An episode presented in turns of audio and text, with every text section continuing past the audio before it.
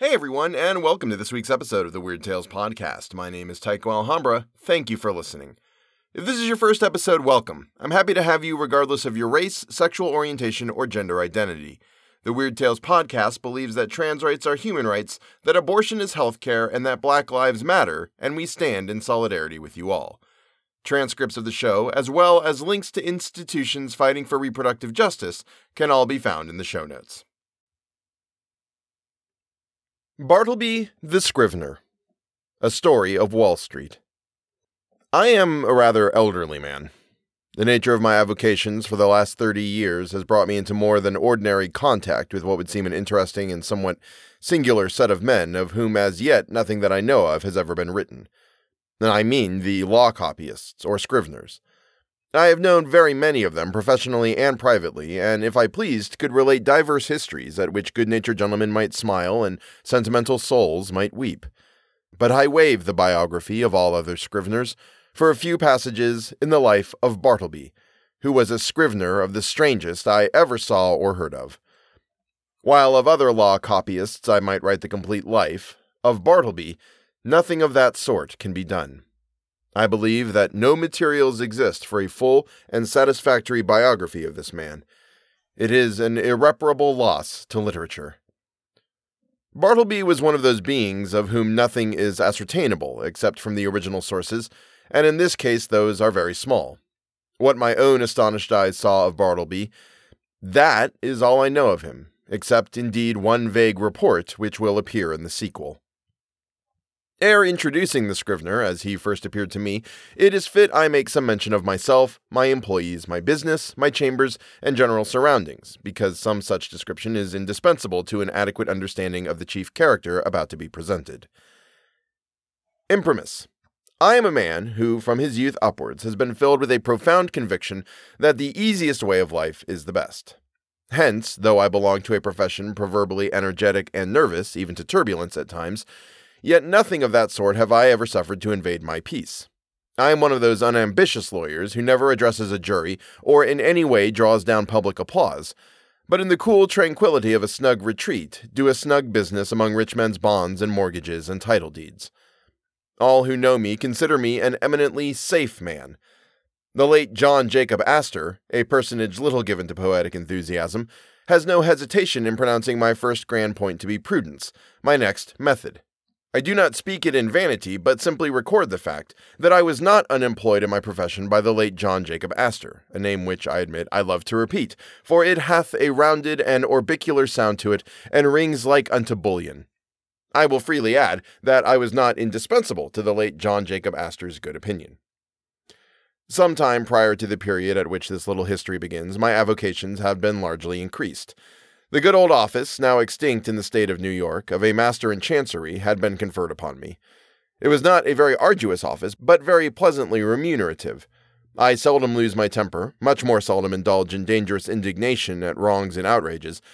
But I must be permitted to be rash here and declare that I consider the sudden and violent abrogation of the office of Master in Chancery by the new Constitution as a premature act, inasmuch as I had counted upon a life lease of the profits, whereas I only received those of a few short years.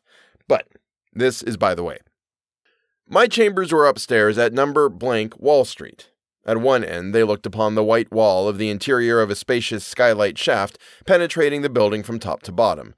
This view might have been considered rather tame than otherwise, deficient in what landscape painters call life, but if so, the view from the other end of my chambers offered, at least, a contrast, if nothing more. In that direction, my windows commanded an unobstructed view of a lofty brick wall, black by age and everlasting shade. Which wall required no spyglass to bring out its lurking beauties, but for the benefit of all nearsighted spectators, was pushed up to within ten feet of my window panes. Owing to the great height of the surrounding buildings and my chambers being on the second floor, the interval between this wall and mine not a little resembled a huge square cistern. At the period just preceding the advent of Bartleby, I had two persons as copyists in my employment, and a promising lad as an office boy.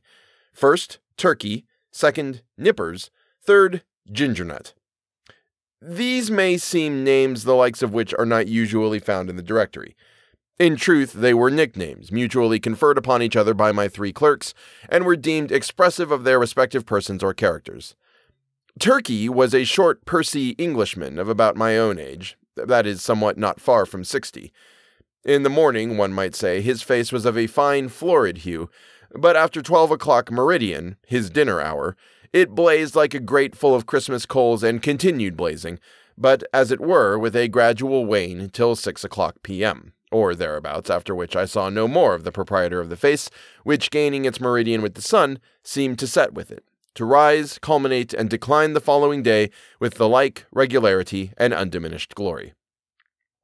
There are many singular coincidences I have known in the course of my life, not the least among which was the fact that exactly when Turkey displayed his fullest beams from his red and radiant countenance, just then, too, at that critical moment, began the daily period when I considered his business capacities as seriously disturbed for the remainder of the 24 hours. Not that he was absolutely idle or averse to business then, far from it. The difficulty was he was apt to be altogether too energetic. There was a strange, inflamed, flurried, flighty recklessness of activity about him. He would be incautious in dipping his pen into his inkstand. All his blots upon my documents were dropped there after 12 o'clock meridian. Indeed, not only would he be reckless and sadly given to making blots in the afternoon, but some days he went further and was rather noisy. At such times, too, his face flamed with augmented blazonry as if cannel coal had been heaped on anthracite. He made an unpleasant racket with his chair, spilled his sandbox. In mending his pens, impatiently split them all to pieces and threw them on the floor in a sudden passion, stood up and leaned over his table, boxing his papers about in a most indecorous manner, very sad to behold in an elderly man like him. Nevertheless, as he was in many ways a most valuable person to me, and all the times before twelve o'clock meridian, was the quickest, steadiest creature too, accomplishing a great deal of work in a style not easy to be matched. For these reasons, I was willing to overlook his eccentricities, though indeed occasionally I remonstrated with him. I did this very gently, however, because though the civilest, nay, the blandest and most reverential of men in the morning, yet in the afternoon he was disposed upon provocation to be slightly rash with his tongue, in fact, insolent. Now, valuing his morning services as I did, and resolved not to lose them, yet at the same time made uncomfortable by his inflamed ways after twelve o'clock, and being a man of peace, unwilling by my admonitions to call forth unseemly retorts from him. I took upon me one Saturday noon, he was always worse on Saturdays, to hint to him very kindly that perhaps now that he was growing old, it might be well to abridge his labors. In short, he need not come to my chambers after twelve o'clock, but dinner over had best go home to his lodgings and rest himself till tea time. But no, he insisted upon his afternoon devotions. His countenance became intolerably fervid as he oratorically assured me, gesticulating with a long ruler at the other end of the room, that if his services in the morning were useful, how indispensable then in the afternoon. With submission, sir, said Turkey on this occasion, I consider myself your right hand man. In the morning I but marshal and deploy my columns, but in the afternoon I put myself at their head and gallantly charge the foe thus. And he made a violent thrust with the ruler. But the blots, Turkey, intimated I. True. But with submission, sir, behold these hairs. I am getting old. Surely, sir, a blot or two of a warm afternoon is not to be severely urged against grey hairs. Old age, even if it blot the page, is honourable. With submission, sir, we both are getting old. This appeal to my fellow feeling was hardly to be resisted. At all events, I saw that go he would not. So I made up my mind to let him stay, resolving, nevertheless, to see to it that during the afternoon he had to do with my less important papers. Nippers, the second on my list, was a whiskered, sallow, and upon the whole rather piratical looking young man of about five and twenty. I always deemed him the victim of two evil powers ambition and indigestion. The ambition was evinced by a certain impatience of the duties of a mere copyist, an unwarrantable usurpation of strictly professional affairs, such as the original drawing up of legal documents. The indigestion seemed betokened in an occasional nervous testiness and grinning irritability, causing the teeth to audibly grind together over mistakes committed in copying, unnecessary maledictions hissed rather than spoken in the heat of business, and especially by a continual discontent with the height of the table where he worked. Though of a very ingenious mechanical turn, Nippers could never get this table to suit him. He put chips under it, blocks of various sorts, bits of pasteboard, and at last went so far as to attempt an exquisite adjustment by final pieces of folding blotting paper, but no invention would answer. If, for the sake of easing his back, he brought the table lid at a sharp angle well up towards his chin and wrote there, like a man using the steep roof of a Dutch house for his desk, then he declared that it stopped the circulation in his arms. If now he lowered the table to his waistbands and stooped over it in writing, then there was a sore aching in his back. In short, the truth of the matter was, Nippers knew not what he wanted, or if he wanted anything, it was to be rid of a scrivener's table altogether. Among the manifestations of his diseased ambition was a fondness he had for receiving visits from certain ambiguous looking fellows in seedy coats, whom he called his clients. Indeed, I was aware that not only was he at times considerable of a ward politician, but he occasionally did a little business at the justices' courts and was not unknown on the steps of the tombs. I have good reason to believe, however, that one individual who called upon him at my chambers, and who, with a grand air, he insisted was his client, was no other than a dun and the alleged title deed, a bill. But with all his failings and the annoyances he caused me, Nippers, like his compatriot Turkey, was a very useful man to me. Wrote a neat, swift hand, and when he chose, was not deficient in a gentlemanly sort of deportment. Added to this, he always dressed in a gentlemanly sort of way, and so incidentally reflected credit upon my chambers. Whereas with respect to Turkey, I had much ado to keep him from being a reproach to me. His clothes were apt to look oily and smell of eating houses, he wore his pantaloons very loose and baggy in summer. His coats were execrable.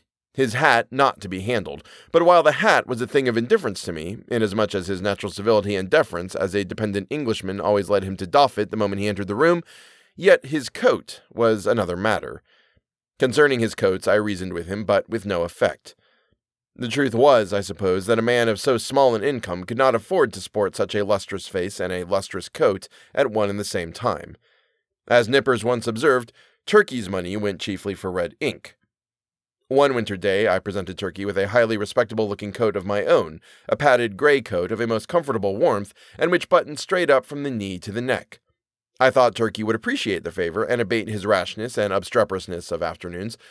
But no, I verily believe that buttoning himself up in so downy and blanket like a coat had a pernicious effect upon him, upon the same principle that too much oats are bad for horses. In fact, precisely as a rash, restive horse is said to feel his oats, so Turkey felt his coat. It made him insolent. He was a man whom prosperity harmed. Though concerning these self indulgent habits of Turkey I had my own private surmises, yet touching Nippers I was well persuaded that whatever might be his faults in other respects, he was at least a temperate young man. But indeed, nature herself seemed to have been his vintner, and at his birth charged him so thoroughly with an irritable, brandy like disposition that all subsequent potations were needless. When I consider how, amid the stillness of my chambers, Nippers would sometimes impatiently rise from his seat, and stooping over his table, spread his arms wide apart, seize the whole desk, and move it and jerk it with a grim, grinding motion on the floor, as if the table were a perverse voluntary agent intent on thwarting and vexing him, I plainly perceive that for nippers, brandy and water were altogether superfluous. It was fortunate for me that, owing to its peculiar cause, indigestion, the irritability and consequent nervousness of Nippers were mainly observable in the morning, while in the afternoon he was comparatively mild, so that Turkey's paroxysms only coming on about twelve o'clock, I never had to do with their eccentricities at one time. Their fits relieved each other like guards. When Nippers was on, Turkey's was off, and vice versa. This was a good natural arrangement under the circumstances. Ginger Nut, the third on my list, was a lad some twelve years old. His father was a carman, ambitious of seeing his son on the bench instead of a cart before he died, so he sent him to my office as student at law, errand boy, and cleaner and sweeper at the rate of one dollar a week. He had a little desk to himself, but he did not use it much. Upon inspection, the drawer exhibited a great array of the shells of various sorts of nuts, Indeed, to this quick witted youth, the whole noble sciences of the law was contained in a nutshell. Not the least among the employments of Ginger Nut, as well as one which he discharged with the most alacrity, was his duty as cake and apple purveyor for Turkey and Nippers.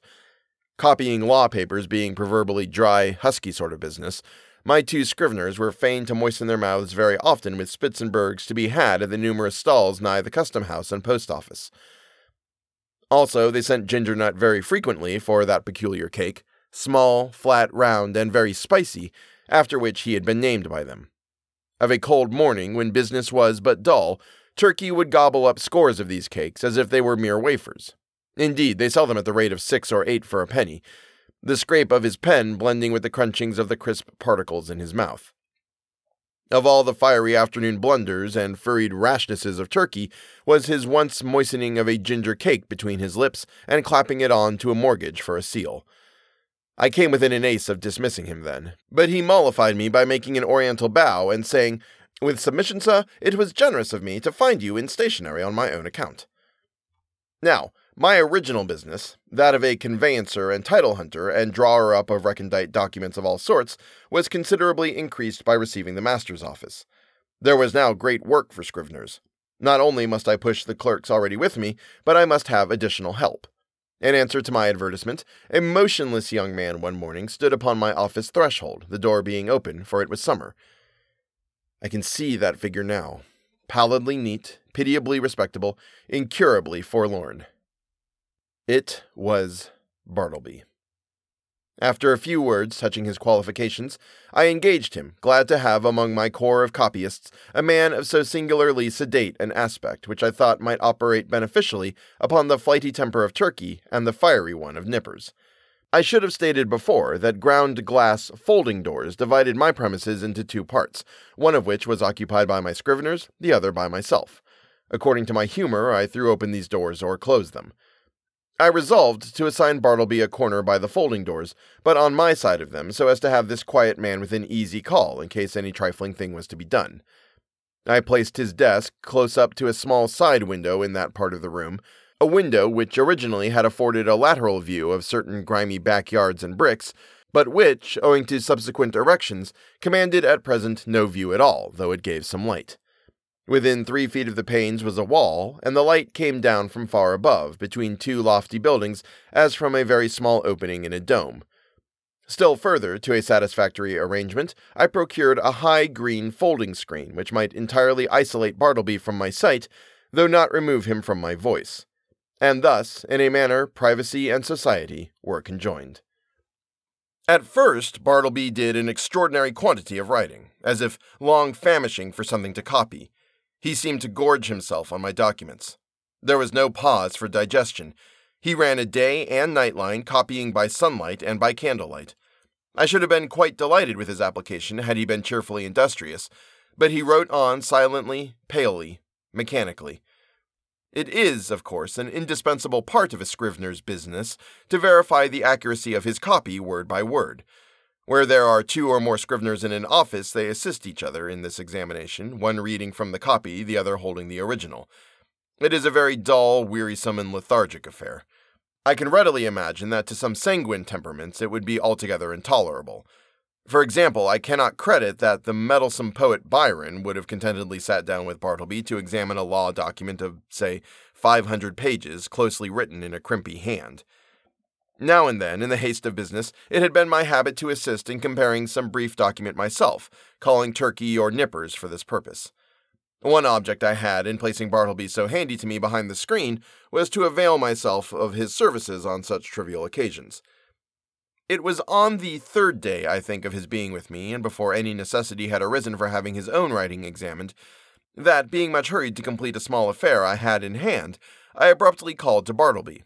In my haste and natural expectancy of instant compliance, I sat with my head bent over the original on my desk, and my right hand sideways and somewhat nervously extended with the copy, so that immediately upon emerging from his retreat, Bartleby might snatch it and proceed to business without the least delay. In this very attitude did I sit, when I called to him, rapidly stating what it was I wanted him to do, namely, to examine a small paper with me. Imagine my surprise, nay, my consternation, when, without moving from his privacy, Bartleby, in a singularly mild, firm voice, replied, I would prefer not to. I sat a while in perfect silence, rallying my stunned faculties. Immediately it occurred to me that my ears had deceived me, or Bartleby had entirely misunderstood my meaning. I repeated my request in the clearest tone I could assume, but in quite as clear a one came the previous reply. I would prefer not to. Prefer not to, echoed I, rising in a high excitement and crossing the room with a stride. What do you mean? Are you moonstruck? I want you to help me compare this sheet here. Take it, and I thrust it towards him. I would prefer not to, said he. I looked at him steadfastly. His face was leanly composed, his gray eye dimly calm. Not a wrinkle of agitation rippled him. Had there been the least uneasiness, anger, impatience, or impertinence in his manner, in other words, had there been anything ordinarily human about him, doubtless I should have violently dismissed him from the premises. But as it was, I should have as soon thought of turning my pale plaster of Paris bust of Cicero out of doors. I stood gazing at him a while as he went on with his own writing, and then reseated myself at my desk. This is very strange, thought I. What had one best do? But my business hurried me. I concluded to forget the matter for the present, reserving it for my future leisure.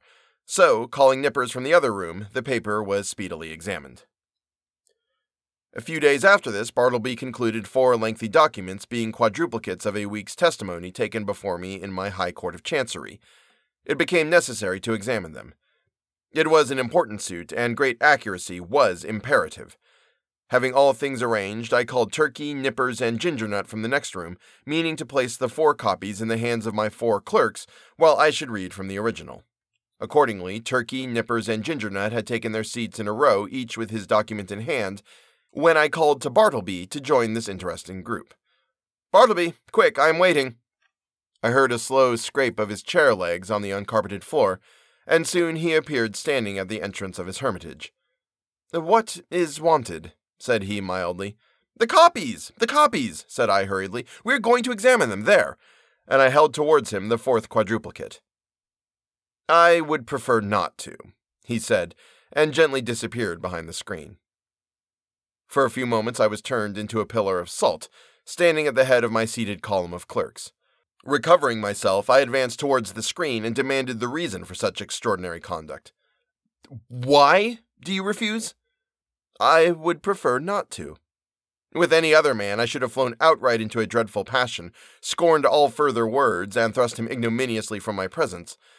But there was something about Bartleby that not only strangely disarmed me, but in a wonderful manner touched and disconcerted me. I began to reason with him. These are your own copies we're about to examine. It is labor saving to you because one examination will answer for your four papers. It is common usage. Every copyist is bound to help examine his copy. Is it not so? Will you not speak? Answer! I prefer not to, he replied in a flute like tone. It seemed to me that while I had been addressing him, he carefully revolved every statement that I made, fully comprehended the meaning, could not gainsay the irresistible conclusions, but at the same time some paramount consideration prevailed with him to reply as he did. You are decided then not to comply with my request, a request made according to common usage and common sense? He briefly gave me to understand that on that point my judgment was sound. Yes, his decision was irreversible.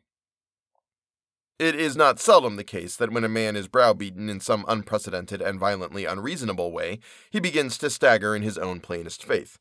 He begins, as it were, vaguely to surmise that, wonderful as it may be, all the justice and all the reason is on the other side. Accordingly, if any disinterested persons are present, he turns to them for some reinforcement for his own faltering mind. Turkey, said I, what do you think of this? Am I not right? With submission, sir, said Turkey with his blandest tone. I think that you are. Nippers, said I, what do you think of it? I think I should kick him out of the office. The reader of nice perceptions will here perceive that, it being morning, Turkey's answer is couched in polite and tranquil terms, but Nippers replies in ill tempered ones. Or, to repeat a previous sentence, Nipper's ugly mood was on duty, and Turkey's off. Gingernut, said I, willing to enlist the smallest suffrage in my behalf, what do you think of it? I think, sir, he's a little loony, replied Gingernut with a grin. You hear what they say, said I, turning towards the screen. Come forth and do your duty. But he vouchsafed no reply. I pondered a moment in sore perplexity, but once more business hurried me. I determined again to postpone the consideration of this dilemma to my future leisure. With a little trouble, we made out to examine the papers without Bartleby, though at every page or two, Turkey deferentially dropped his opinion that this proceeding was quite out of the common while Nippers, twitching in his chair with a dyspeptic nervousness, ground out between his set teeth occasional hissing maledictions against the stubborn oaf behind the screen. And for his, Nipper's part, this was the first and the last time he would do another man's business without pay. Meanwhile, Bartleby sat in his hermitage, oblivious to everything but his own peculiar business there. Some days passed, the scrivener being employed upon another lengthy work. His late remarkable conduct led me to regard his ways narrowly. I observed that he never went to dinner, indeed, that he never went anywhere. As yet, I had never of my personal knowledge known him to be outside of my office. He was a perpetual sentry in the corner. At about eleven o'clock, though, in the morning, I noticed that Gingernut would advance towards the opening in Bartleby's screen, as if silently beckoned thither by a gesture invisible to me where I sat. The boy would then leave the office jingling a few pence and reappear with a handful of ginger nuts, which he delivered in the hermitage, receiving two of the cakes for his trouble. He lives then on ginger nuts, thought I. Never eats a dinner, properly speaking. He must be a vegetarian then. But no, he never eats even vegetables. He eats nothing but ginger nuts. My mind then ran on in reveries concerning the probable effects upon the human constitution of living entirely on ginger nuts. Ginger nuts are so called because they contain ginger as one of their peculiar constituents, and the final flavoring one. Now, what was ginger? A hot, spicy thing. Was Bartleby hot and spicy? Not at all. Ginger, then, had no effect upon Bartleby. Probably he preferred it should have none. Nothing so aggravates an earnest person as a passive resistance. If the individual so resisted be of a not inhumane temper, and the resisting one perfectly harmless in his passivity, then in the better moods of the former he will endeavor charitably to construe to his imagination what proves impossible to be solved by his judgment. Even so, for the most part, I regarded Bartleby and his ways. Poor fellow, thought I, he means no mischief.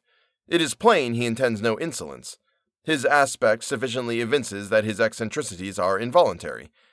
He is useful to me, I can get along with him. If I turn him away, the chances are he will fall in with some less indulgent employer, and then he will be rudely treated and perhaps driven forth miserably to starve. Yes. Here I can cheaply purchase a delicious self approval. To befriend Bartleby, to humor him in his strange wilfulness, will cost me little or nothing, while I lay up in my soul what will eventually prove a sweet morsel for my conscience. But this mood was not invariable with me. The passiveness of Bartleby sometimes irritated me.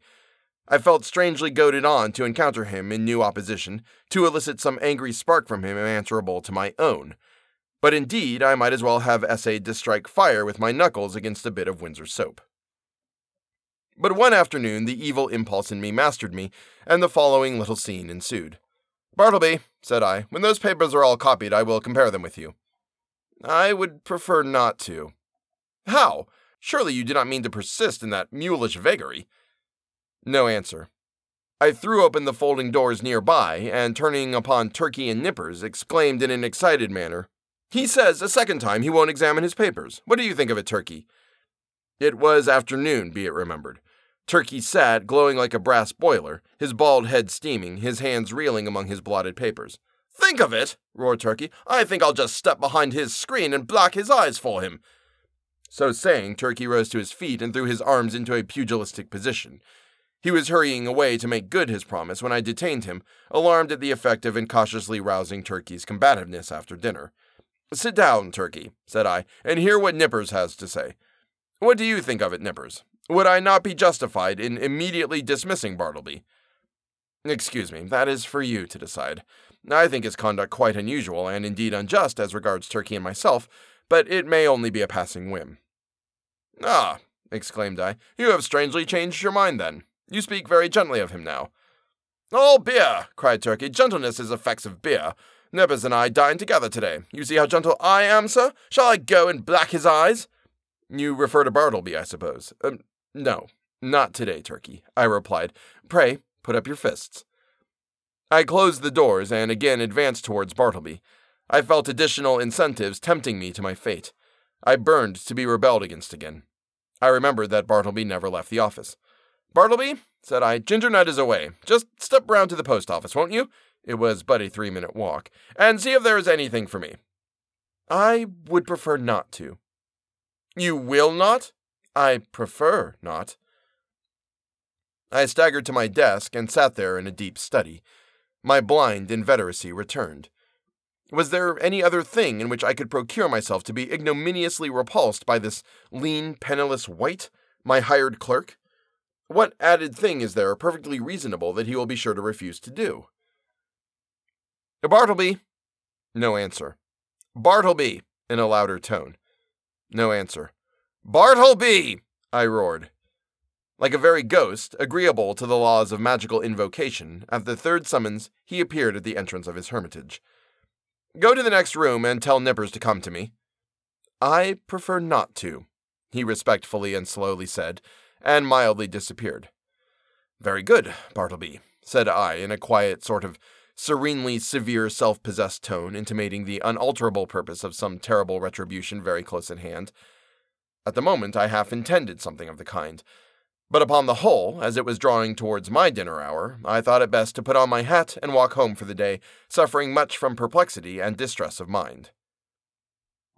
Shall I acknowledge it? The conclusion of this whole business was that it soon became a fixed fact of my chambers that a pale young scrivener, by the name of Bartleby, and a desk there, that he copied for me at the usual rate of four cents a folio, 100 words, but he was permanently exempt from examining the work done by him, that duty being transferred to Turkey and Nippers, one of compliment doubtless to their superior acuteness. Moreover, said Bartleby was never on any account to be dispatched on the most trivial errand of any sort, and that even if entreated to take upon him such a matter, it was generally understood that he would prefer not to. In other words, that he should refuse point blank. And that is the end of the first part of the story. Thank you so much for listening. If you enjoy the show and want to help support it, please come support me on Patreon. Joe Escott, Lauren Maines, and John McDonough, thank you for your support. Please go and get vaccinated for anything and everything you are eligible for. If you see a racist out and about, throw a big handful of peanut butter on him. And always remember that the most important step a person can take is always the next one. Thank you so much for listening, and I'll see you next week.